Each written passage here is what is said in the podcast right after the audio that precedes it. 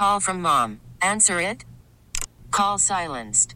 Instacart knows nothing gets between you and the game. That's why they make ordering from your couch easy. Stock up today and get all your groceries for the week delivered in as fast as 30 minutes without missing a minute of the game.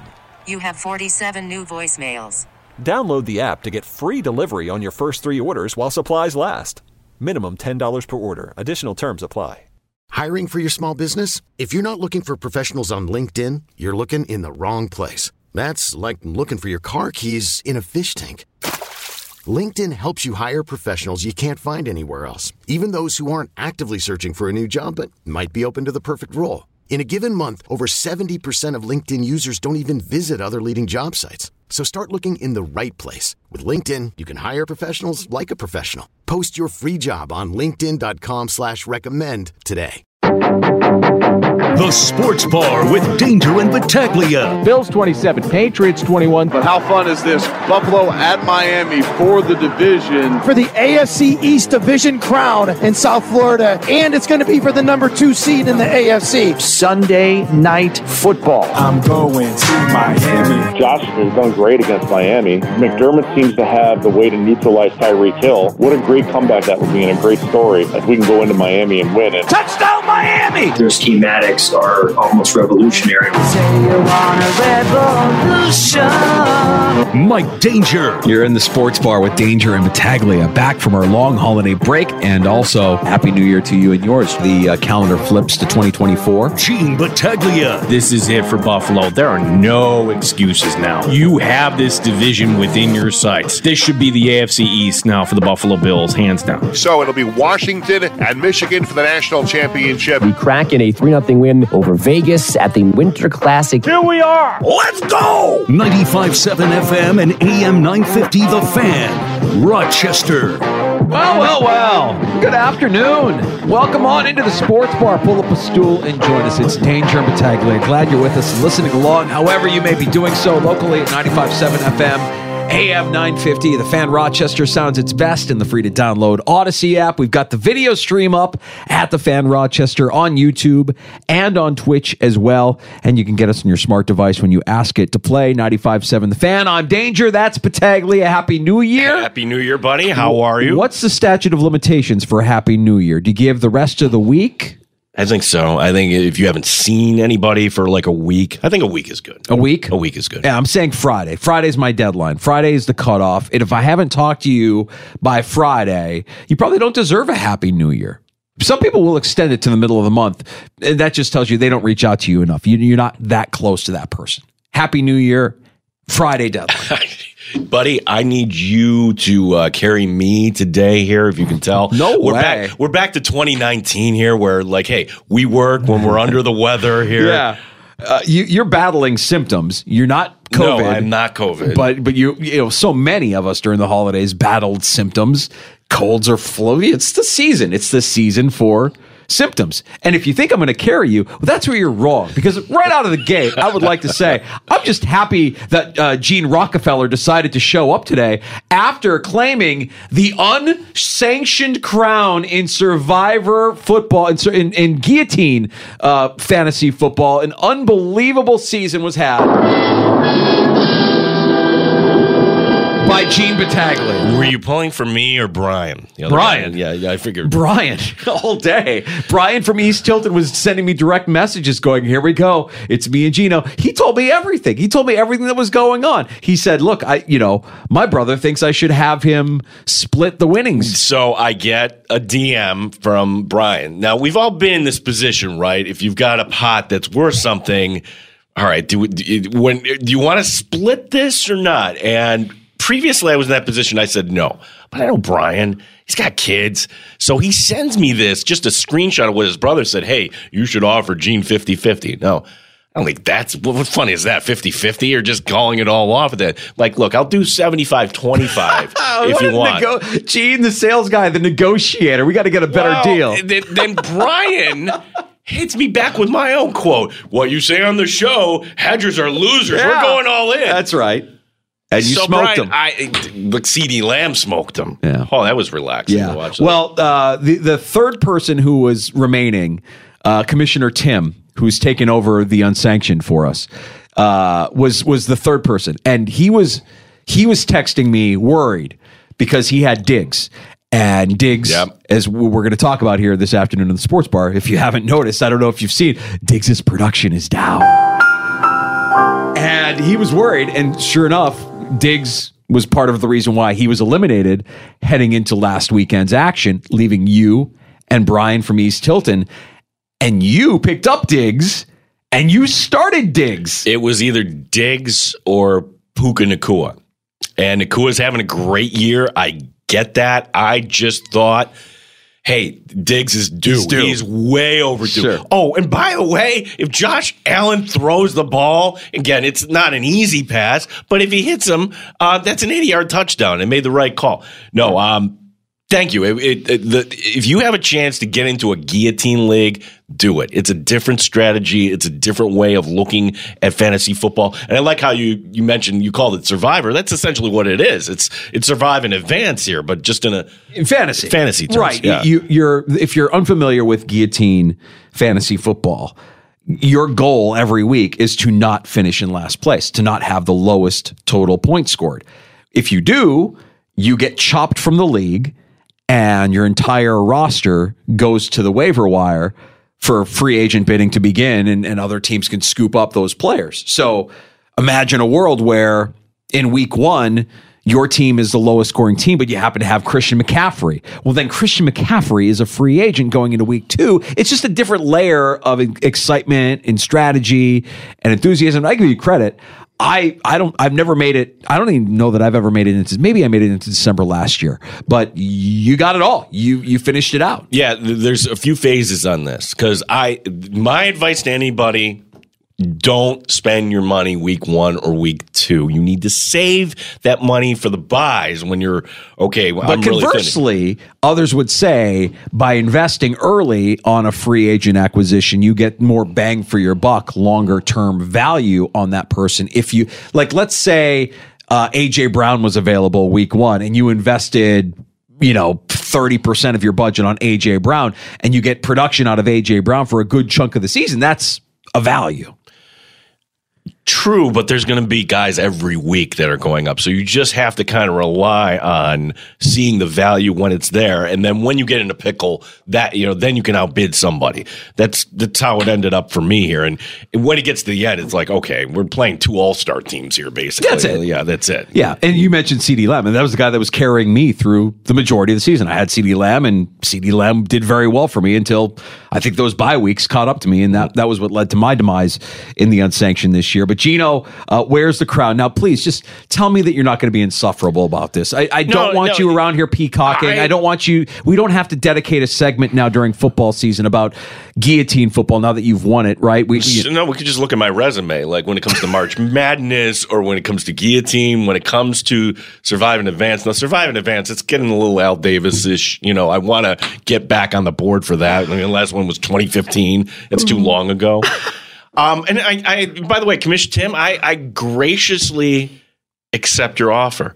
He wants to come down and present me with the PR op Yeah. phony check. Yeah, he I'm wanted like, to get- absolutely. We we had our uh, annual Goomba lunch. I don't know if I talk about my the guys in my neighborhood ever. You hear me talk about those guys ever? My neighborhood guys. I can only imagine what the conversation is over uh, linguini there at uh, we, we well, one of the parts of the conversation was Commissioner Tim leaning over going, "Hey, you know what we should get? We should get a giant check, and I'll stop by and we'll present it to Gene, and he'll." You know, I'm like.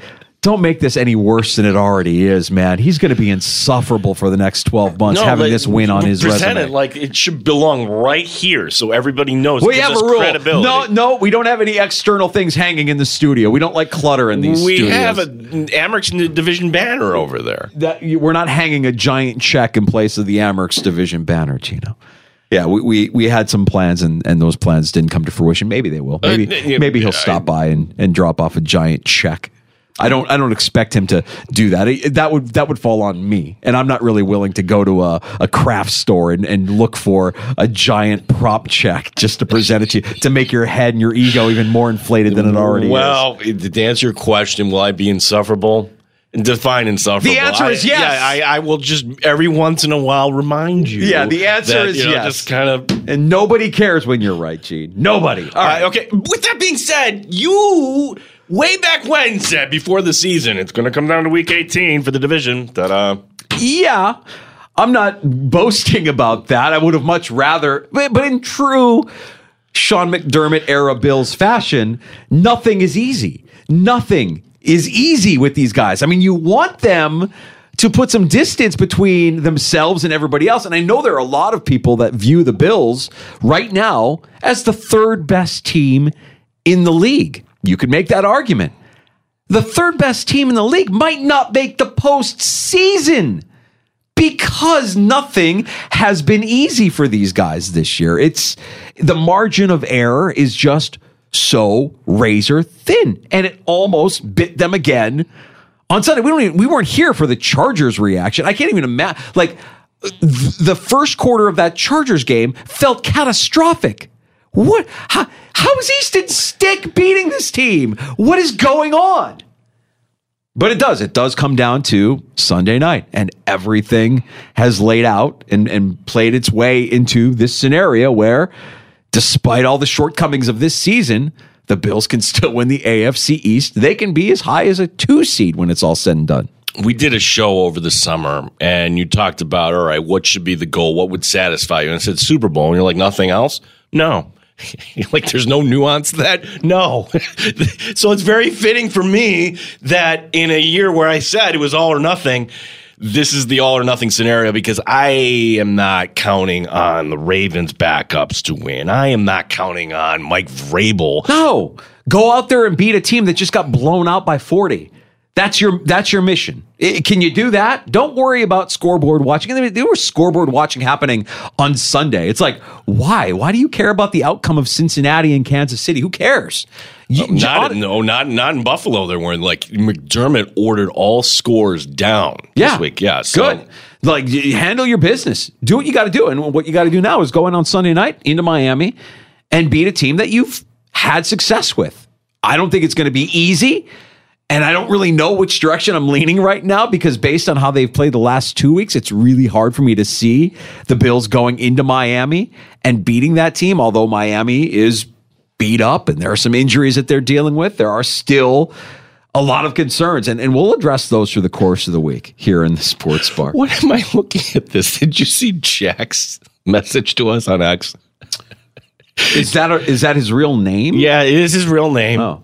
Gene should be awarded a championship belt. Check out the lower right corner on the photos of our receiving department bulletin board, and they have a quote of the day. You're the quote of the day here in this office. No one cares when you're right. Mike Danger. It's true.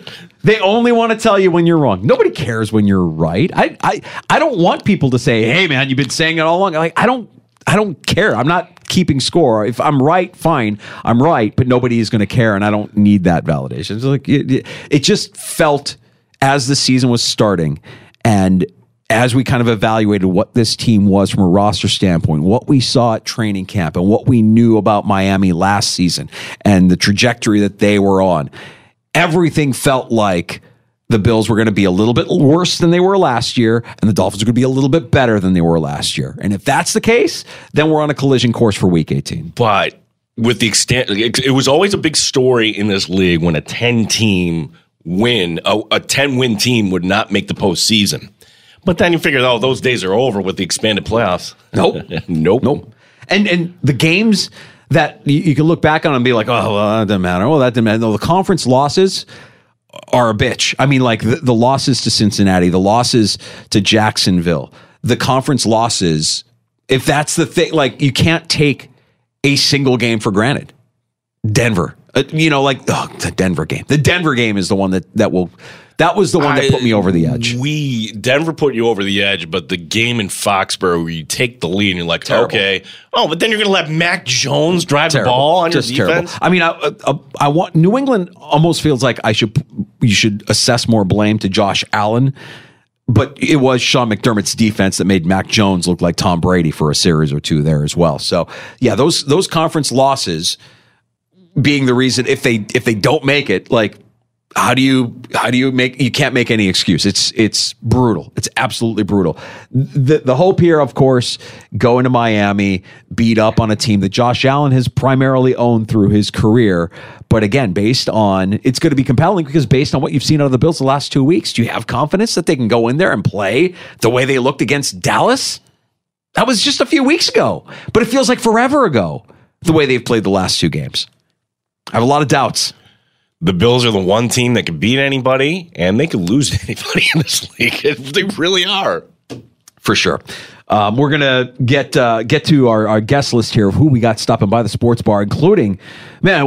You want to talk about time while we were off? Something that happened that uh, it's funny when, when things were bad with the Sabres when the Sabres gave up nine goals to uh, to Columbus a few weeks ago. Nine times.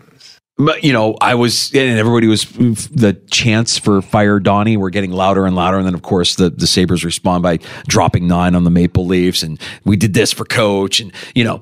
We, we were talking about well, be, listen, be careful what you wish. Selfishly, I don't want them to move on from Don Granato because my fear is if they move on from Don Granato, they're going to promote the guy who's worked with these guys as much as anybody, and that's Seth Appert. I don't want to see Seth Appert leave Rochester. I know someday he's going to, but selfishly, I want him here as long as we can have him.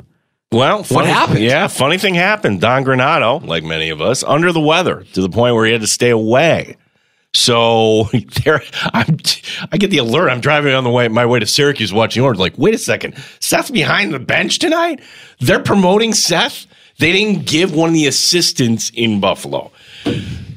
Danger that to me feels like a little trial run for Seth Appert. Well, sure. I mean, you can't help but speculate what was what what all is behind. I mean, ultimately, if a guy is sick and you can't have him around the team, you can imagine what might be going on there.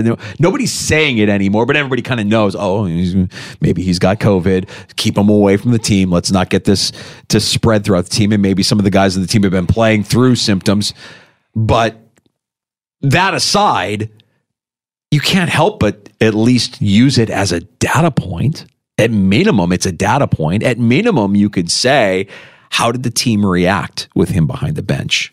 What was the vibe like in the atmosphere in the locker room between periods, before the game, after the game? How have practices been? And you, you know, in true Seth Appert led team fashion, uh, you couldn't get the regulation win against the Blue Jackets, but you do get the W when it's all said and done. And then uh, we'll talk to him later this afternoon. What happened in, in Ottawa? I mean, they got shelled. Um, Seth Appert will be joining us not at his regular time on Tuesday. Usually joins us at 425 on Tuesday. We'll get him on for last call before we close up shop at 6 here in the sports bar. We'll talk to Matt Parrino, Syracuse Post Standard. Of course, he was at the Bills Patriots game and he will be heading to Miami. Also, the Shout podcast and give some insight here because uh, with Matt coming up at 325, I think Diggs is going to be a story here for different reasons this week, Danger. One being, all right, look at the production. What has happened? You could say, well, that's Joe Brady kind of, you know, making sure the ball is evenly distributed. And I'll accept a portion of that, but to me, something really strange happened in that Bills Patriot game that, that nobody's really talking about, and is this. It was the opening sequence, the opening series of the second half. He wasn't on the field. he wasn't. You're you're going with Trent Sherfield over Steph Diggs. Why is that? He was healthy as far as we know. What I observed, danger. Then the second series, ten players out there. Diggs is the last one to come out, and there's kind of fist bumps and you know handshakes and everything. It, it wasn't. It, it was almost like his offensive teammates were welcoming him back, and I'm wondering. There's a little more to the story. I'm sure there is. There has to be. It makes no sense as to why you would have your your best player off the field for a series, taking a series off. Um, and look, we we will probably never really know. Maybe we will someday know what happened. We Ty Dunne on the case. Maybe we'll get one of his twenty five sources to tell us what really happened. You know, before that game or during halftime of that game that led to him not being out there for the first series of the second half. When you're fighting for your playoff life and you he gives you the best chance to win. That, that's the thing that drives me nuts. It's this, this arrogance of the head coach. We we talk about the assumption of rational coaching all the time, right? That's the first time I heard Sigmund Bloom from football football guys say that and explain the assumption of rational coaching in terms of how we view fantasy football and how we we look to you know w- the assumption of rational coaching sa- says that if you draft Bijan Robinson, You're going to play. you're going to play right? Bijan Yeah. Robinson, but Arthur Smith is not a rational coach, and so Bijan Robinson doesn't get the kind of usage you would expect a rational coach, how a rational coach would use him, and you you see it with. Certainly with Sean Payton. Now, in the case of Sean Payton and Russell Wilson, you've got a really ugly, ugly situation there. And you start Jarrett Stidham and you get a win over a team that's being led by an interim head coach and Easton Stick. So you, I don't know if you get, you know, a brownie or cookie, uh, you know, a cookie or brownie points for, for, for making that decision. It's an arrogant, arrogant decision. It's a my way or the highway. I'm the alpha. I'm the tough guy.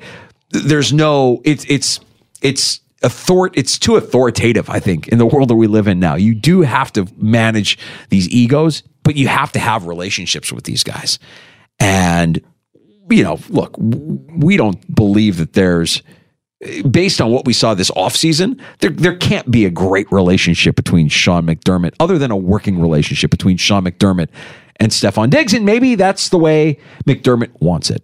Fine. Maybe you have a player though who wants more than that and if it's your best player, I would say you might want not treat him differently, but you might want to give into that a little bit instead of go the opposite way and sit him down.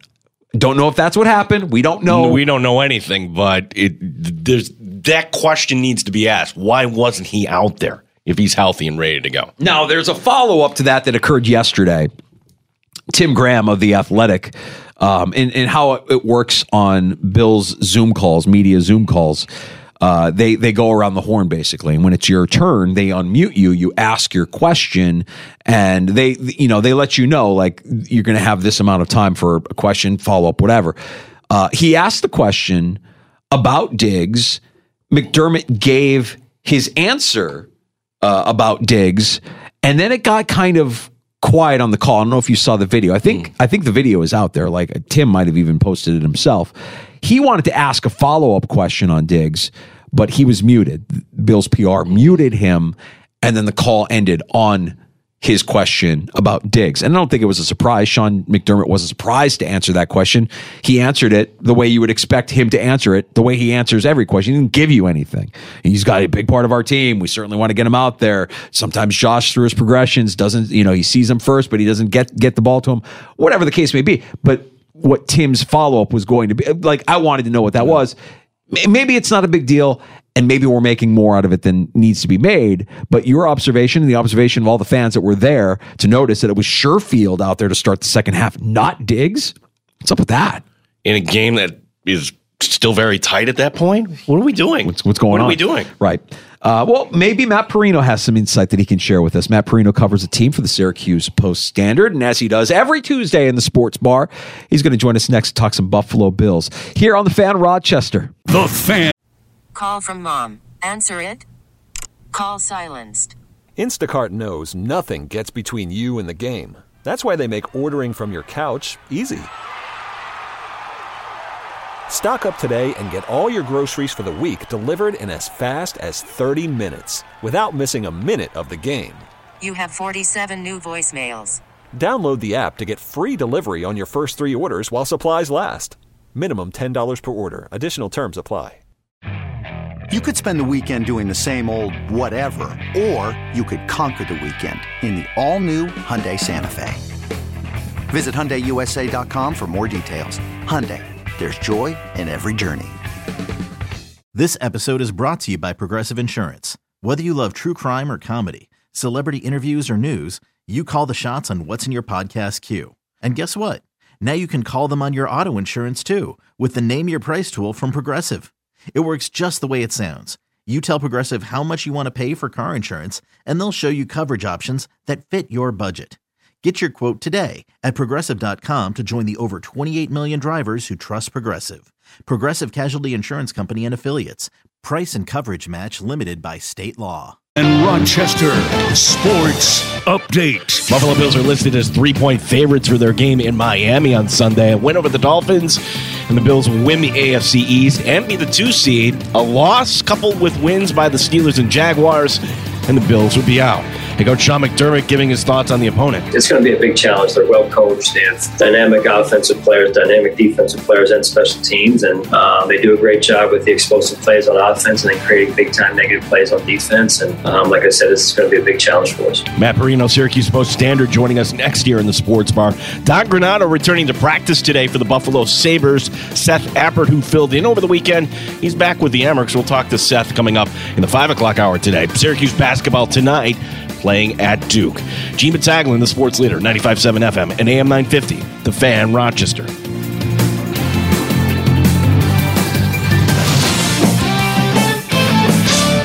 Neat or on the rocks? It's the Sports Bar with Danger and Battaglia on the Sports Leader 95.7 FM and AM 950 The Fan, Rochester. Yeah, I mean, I think you can take a certain amount, but then there's a certain amount you can't, right? So it's probably split down the middle, really. I mean, we have some new players that didn't play in that first game, and um, and so um, I, I, just think it's uh, you learn a little bit from it, and then this game will take on its own identity and make.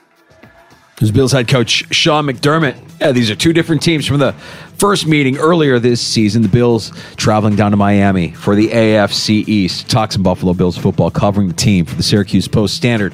Host of the Shout podcast, Matt Parrino, stopping by on a Tuesday, as he does throughout the course of the Bills season. Matt, hope you had a great holiday season, and now you got a trip to South Beach in your immediate future. We got a lot to get to after that win on Sunday, and, and everything that's gone on since then. And, and I know you were kind of like the spearhead of this line of questioning yesterday during the Zoom call with Sean McDermott. What was the excuse for Steph Diggs and, and kind of like not necessarily the lack of production, more so the lack of usage? Him not being out there to start the second half is questionable, isn't it?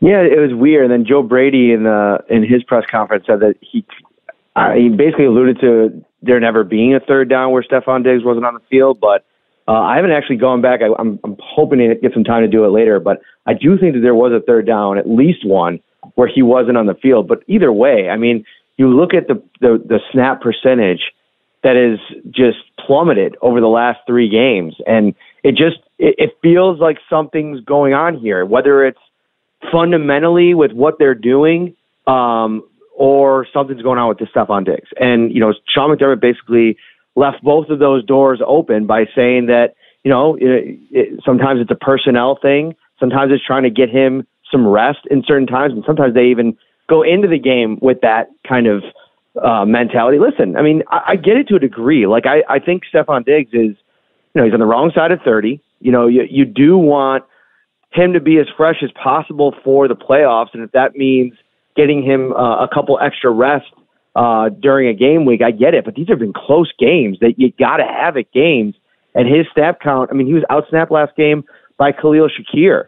And, and so I, I don't know. It seems like they're saying all the right things and that you know they want to get him more involved in the offense, all while not force feeding him because I think that that is also not a great plan of attack, and we've seen how that's gone in years past. Um, but it's it's a really bad time for just this cloud of doubt that's kind of like hanging over the offense going into a must-win game this week and then into the playoffs. It, not surprising uh, to me, though, was hey, they actually bench Von Miller here. Um, do you see a pathway for Miller to be active for the rest of the season here, Matt? I mean, I do. I don't think he should be. Uh, I think you've seen everything that you need to see through nine games. And what was on the field on, against the Chargers was, you know, a complete fall back to what we saw in the early games. Like I think of Jacksonville um, the Giants game, the, the first Patriots game.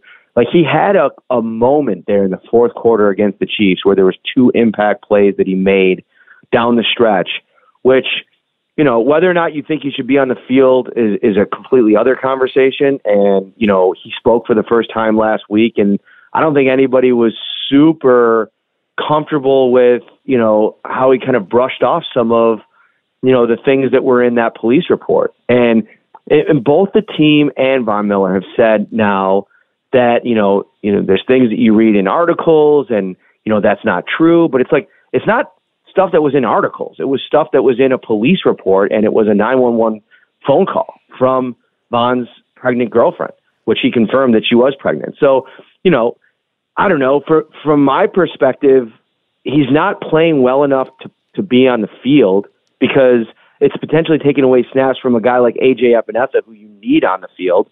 And then there's that a whole other part of it. And I and I get it like you know, he the team at this point, I would imagine, has done enough due diligence to where if they're putting him out there, they must feel comfortable with it. They have, they probably have more information than we do.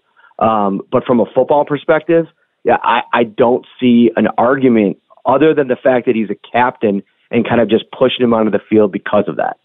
Matt, I want to go back to the offense because the last two weeks don't look like they did. The offense doesn't look like it did when you were running the ball through Dallas.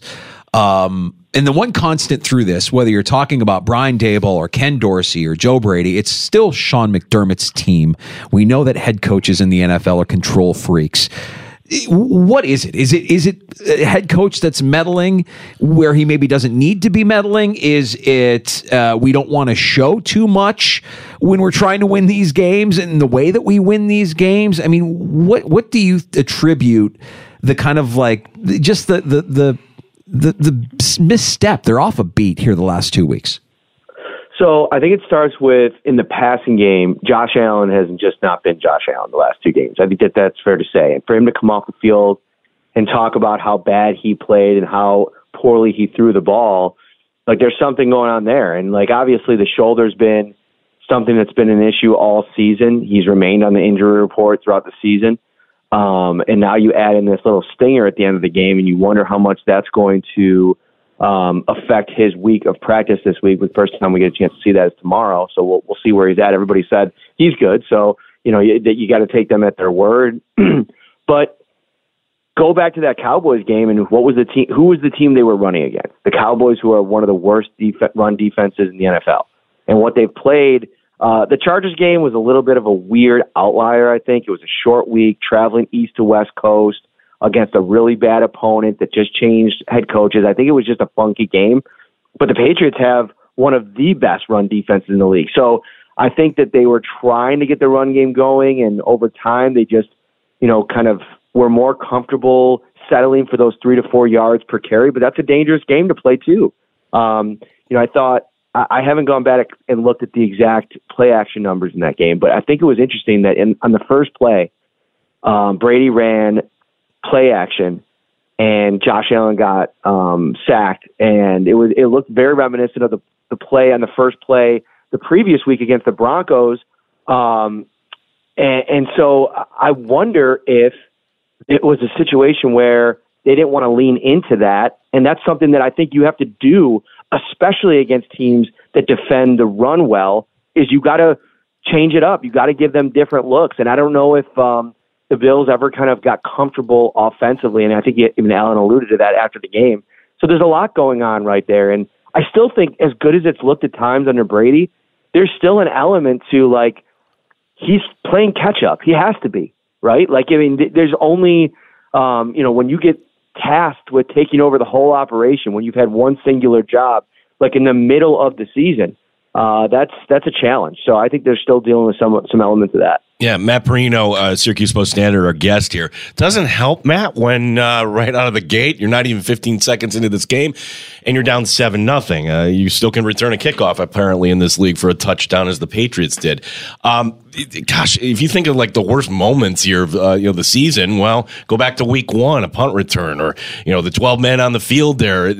The question here is about special teams, Matt. Should we expect some overhaul, uh, whether that's the coach or the personnel or something? Like, I, I, I don't need my special teams uh, to win games. I just need them we've, not to We've lose already them. identified our off-season Yeah. fall guy for this team. yeah, I think um, if if it was if it was my decision, Matthew Smiley would be would no longer be the the special teams coordinator. I think you could have made an argument for that after the um, De- uh, Denver game, and they decided to to let go of Ken Dorsey, and obviously that's worked. Um, they they they have they've only lost one game since. Um, I also wonder if they need to pivot away from this idea that they need these core special teams players because you're paying Tyler Matakevich. Um, you know, there, there's a couple guys on that unit over the years that have been uh, they've leaned on as captains and guys that they've invested in a little bit more. I, don't think you need to do that. I, I think you need to find, you know, they, they tend to develop special teamers pretty well anyway. Like think of Tyrel Dodson, Cam Lewis, undrafted guys that, you know, come in and, and find a way to, to make plays and, and play a role. Baylon Spector, a late round draft pick, guys like that. Although I think Baylon Spector has been, um, uh, one of the guys that I think hasn't had a great run of special teams play this season. Uh, so that they're going to have to make some some decisions, uh, especially at the coordinator spot, because it was such a easy transition from Farwell to Smiley because Smiley had been on the staff for so long.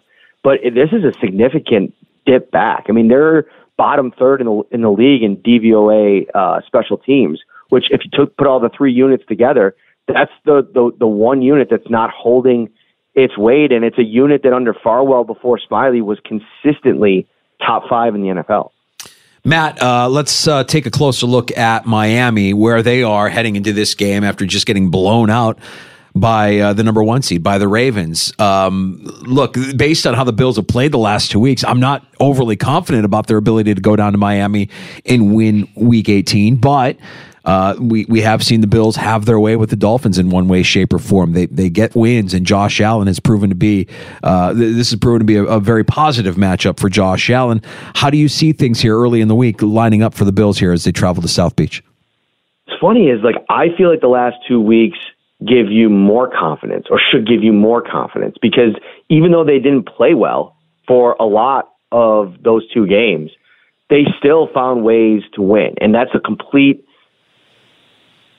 different story than we watched earlier in this season as they were playing down to competition, but then blowing games late uh, against the Patriots and the Broncos. So I think they're in a spot now going on the road against the Miami Dolphins team that they've just absolutely owned over the years um, since Josh Allen has arrived. And they're banged up on defense. And the one area where the Bills need to get right after the last couple of games is their passing game. And that's a, a defense right now that's just not it doesn't have enough horses to defend. And the the thing about them that's tough is like you can run against them, uh, especially with who they're missing. And so I think James Cook is a guy in this game. Like, look, go back and watch that Ravens game. Justice Hill, um, Gus Edwards, they just feasted in the run and pass game. Like this is the James Cook game if you've ever seen it. I think Stefon Diggs can get going. I know it's going to probably be shadow coverage by Jalen Ramsey, uh, but whoever's on Eli Apple, who's going to probably play for Xavier Howard, that should be somebody that's also having some success in this game.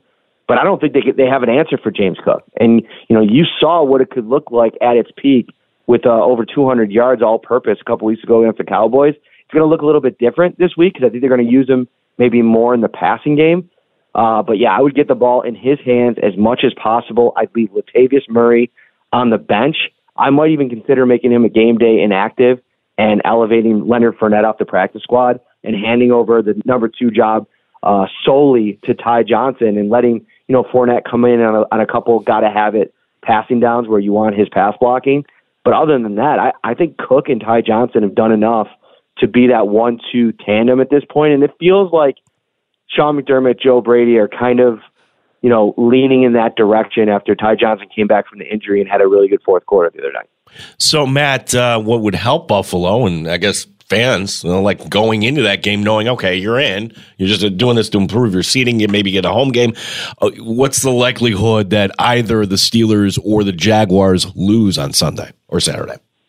I mean, I think either of them could lose. I mean, you got a fired up Mike Vrabel at the podium today, um, talking about not wanting to end the season on a bad note. I know Will Levis is going to be something that you watch all week, but maybe Ryan Tannehill somehow uh, comes up with an Andy Dalton like performance for the Bills and somehow finds a way to knock off the Jags. And you can kind of take a deep breath going into Sunday Night Football, play a little bit freer, but while still needing to win that game because you want that two seed.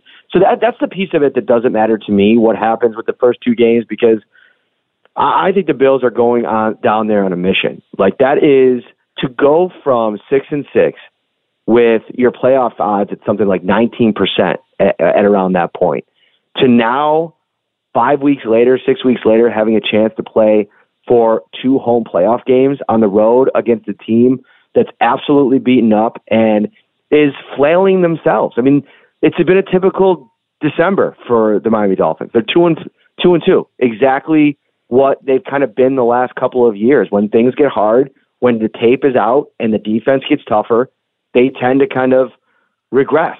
And so now the Bills are, are going into this on an absolute heater. And I know it hasn't looked pretty the last two games, but it, I think inside that building, they take a lot of they build a lot of confidence, take a lot of confidence from the fact that they were able to win those games despite not playing very well.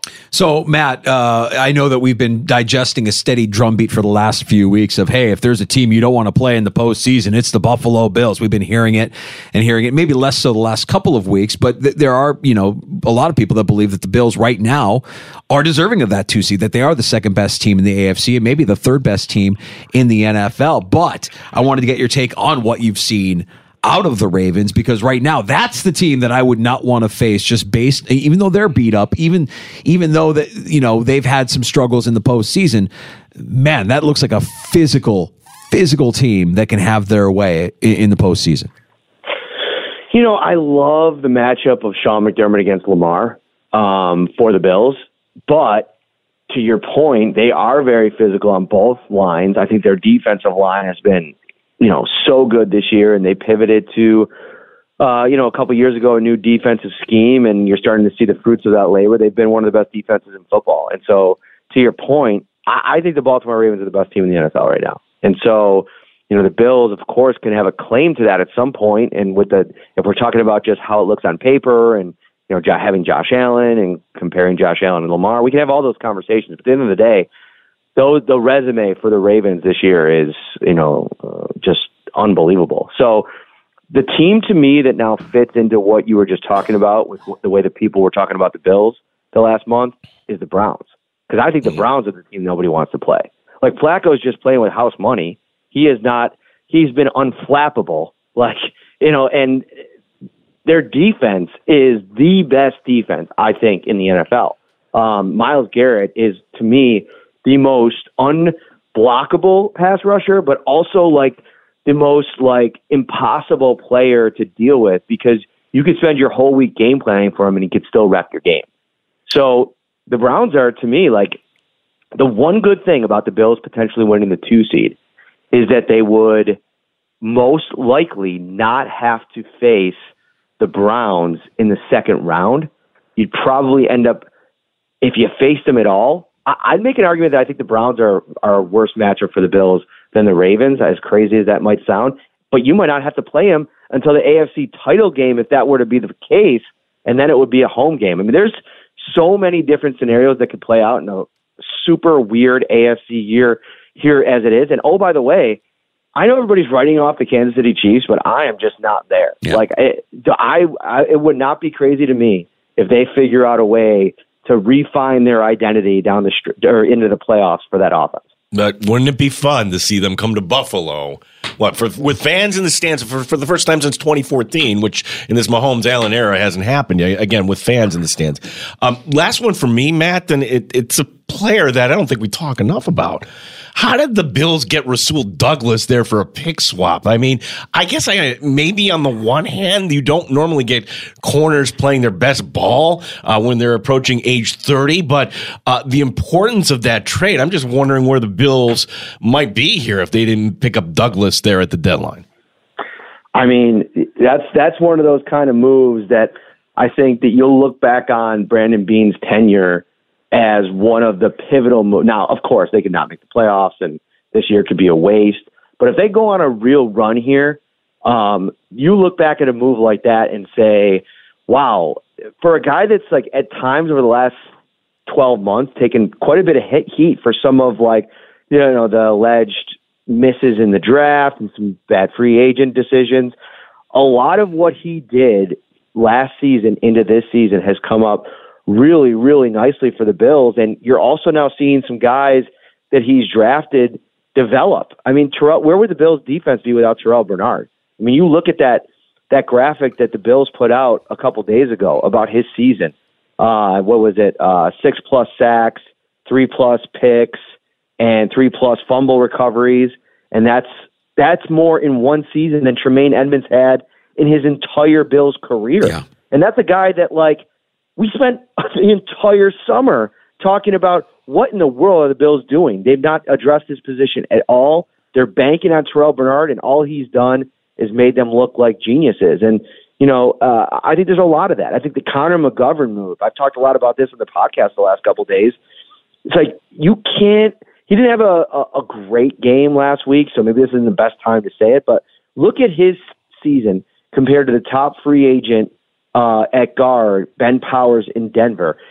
Powers given up three sacks. I think he's given up 26 and a half pressures. And McGovern's given up one sack and 15 pressures. And the Bills are paying him like six million less per season. He was the fourth ranked guard in AAV on the free agent market. I mean, that is bang for your buck that I don't think is truly appreciated, especially considering what they had at the position last year in Saffold when he gave up 45 pressures, which I think led the NFL. Yeah, and and you know we don't spend enough time talking about the importance of that offensive line, the continuity that's come with them being healthy through through the entirety of the season. You mentioned Joe Flacco earlier. That to me is evidence that a, a good quarterback behind a really really good offensive line can still flourish. I mean, let's face it, Flacco's not putting up those numbers behind what the Jets were throwing out there last year. No, without a doubt. And actually, if you look ahead and and you start to look at the offseason, I know, and I'm in this bucket. Like I think the Bills should be aggressive getting their next wide receiver one. And if it's not wide receiver one right away because you got another year of Diggs, then it's wide receiver one in waiting. And there's a bunch in this first round. And I think that might mean you take some draft capital and you get up in the first round. You don't think Kansas City is going to be, you know, making calls to try to get up to get one of these wide receivers after watching their group this year? I don't think you can let another Trent McDuffie situation happen where you get leapfrogged by another team that's wide receiver hungry, different position, obviously. But you also have to start thinking about offensive line long term, especially tackle long term. Dion Dawkins isn't getting any younger. Spencer Brown's been really good, but I don't think you can bank on a guy after one season, after a couple of okay seasons, uh, at times even bad seasons, to be an answer there. So you're going to have some some decisions to be make, made. And I really think the draft, with the way this defense has, has played and how they found pieces, how they've melded it all together. I know a lot of people are talking about safety high up in the draft. Maybe not a lot of people, but some people. I don't know if I'd go in that direction because the Bills historically under Sean and Brandon have done a good job at finding those um, undrafted low round draft picks and having them be depth but also, I mean, go back to Hyde and Poyer. They were both guys that, you know, I think Poyer was a UDFA and Hyde was a late round draft pick. You don't need to spend great capital to develop really good safeties. And I think that with the emphasis they put on their defensive line anyway, and the fact that they're continuing to develop uh, along that, you have Ed Oliver in your place, you have Greg Rousseau in place. We'll see what happens with the rest of them. Uh, I think you can go out and get somebody there, but tackle and wide receiver uh, this offseason are at the top of my priority list. We are talking Matt Parrino, Syracuse Post Standard. Danger, I didn't tell you this story earlier, but uh, Ryan Talbot was at the game, and I, I'm afraid I came off as big leaguing him because he came up to me during the time. Not like, you. No, you never do that. I, like I just he's like he, Ryan comes up to me and says, "Hey, uh, you know, I, I came up to you earlier and it was ready to say hello, but you were kind of in the zone." I'm like, I didn't even realize Matt Day was there. I just Matt, I, does I, Gene? Quick question: Does Gene give off "Leave Me Alone" vibes on game day? Oh, listen, this is the best segment of this hit so far because uh, I got a lot of thoughts. So here's the thing: sometimes you walk by Gino in the press box, and that is just it. He looks just dialed in, either dialed in or he's just daydreaming about them putting out the lunch spread because we're like about a half hour away from all the food coming out. Yeah. It's one or the other. I can't ever tell which one, but he he's got that look. Could be both. Maybe. Matt, what are you on Ryan working? When's the next uh, Shoutcast uh, drop here?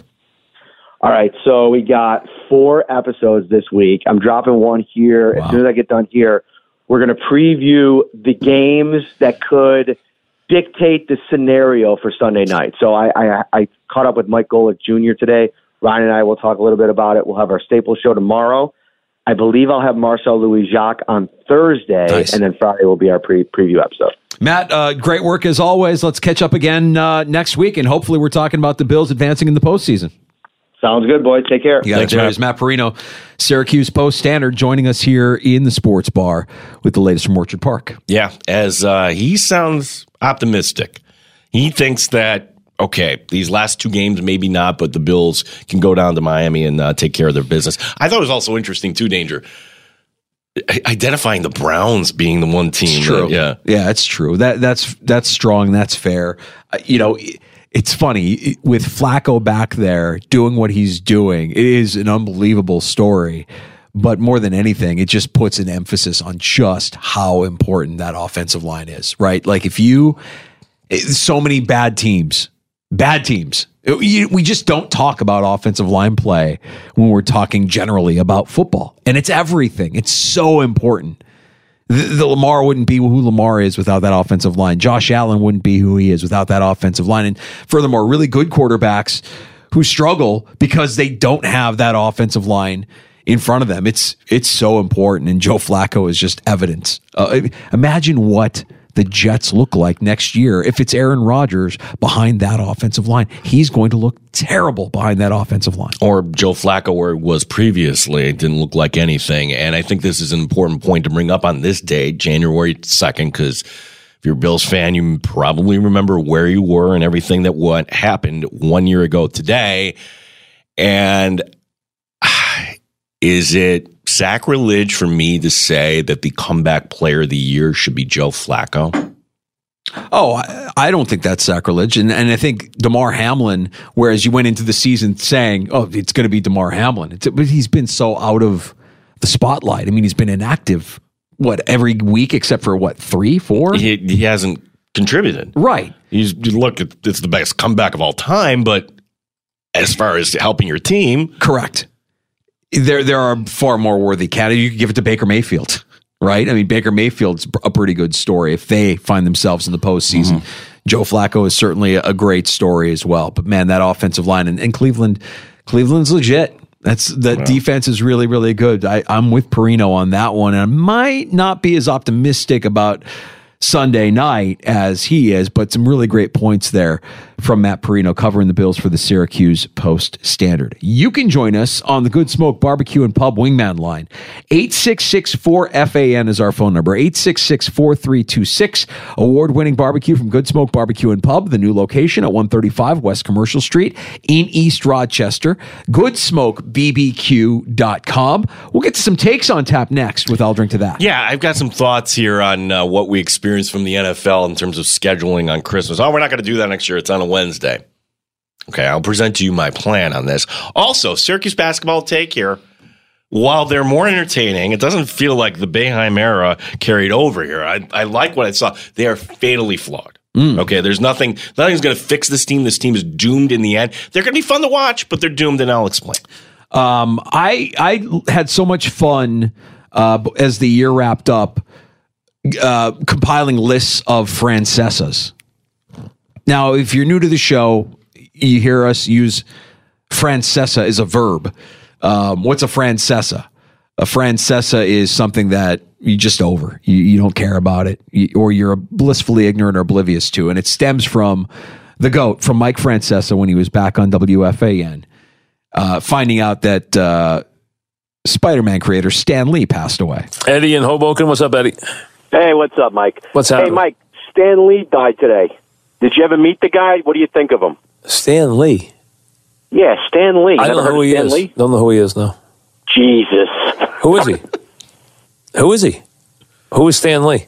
He was one of the creators of Marvel Comics. Oh, who cares? I mean, I'm sorry, I'm not a comic book guy. Is that what, is that who he is? Stan Lee, the guy He created Spider Man. That was his who oh, big thing. created Spider Man. Sorry, I never was a comic book reader as a kid. I apologize. Never. So he's apologizing for not reading comic books, not for like, hey, your family might be listening. Oh, he died. Oh, who cares? He died. Yeah, and Oh. Eddie from Hoboken is also deserves a lot of credit for that bit of audio as well. His reaction, Jesus, just priceless. Oh, who cares? So, with that in mind, I have compiled a list of my weekend Francesas here. It's, Oh, a, it's- it's a Tuesday, but it feels like a Monday. Well, it's it's a long, long weekend. That was uh, what ten or twelve uh, day well, weekend. it's funny you yeah. brought that up because I also have a take on the week between Christmas and New Year's that I'll share next as well. Uh, we've got uh, Amerks head coach Uh, Seth Appert joining us uh, at 545 during last call, call. And we, we do have time for your calls as well at 866-4FAN. More next in the sports bar. Danger and Battaglia, the fan Rochester. Audacy has sports for every fan. Keep up with your favorite teams from across the country and get the inside scoop from experts. A-U-D-A-C-Y. Audacy. You could spend the weekend doing the same old whatever, or you could conquer the weekend in the all-new Hyundai Santa Fe. Visit HyundaiUSA.com for more details. Hyundai, there's joy in every journey. This episode is brought to you by Progressive Insurance. Whether you love true crime or comedy, celebrity interviews or news, you call the shots on what's in your podcast queue. And guess what? Now you can call them on your auto insurance too with the Name Your Price tool from Progressive. It works just the way it sounds. You tell Progressive how much you want to pay for car insurance, and they'll show you coverage options that fit your budget. Get your quote today at progressive.com to join the over 28 million drivers who trust Progressive. Progressive Casualty Insurance Company and Affiliates. Price and coverage match limited by state law. We really need new phones. T-Mobile will cover the cost of four amazing new iPhone 15s, and each line is only $25 a month. New iPhone 15s? Only at T-Mobile get four iPhone 15s on us and four lines for 25 bucks per line per month with eligible trade-in when you switch.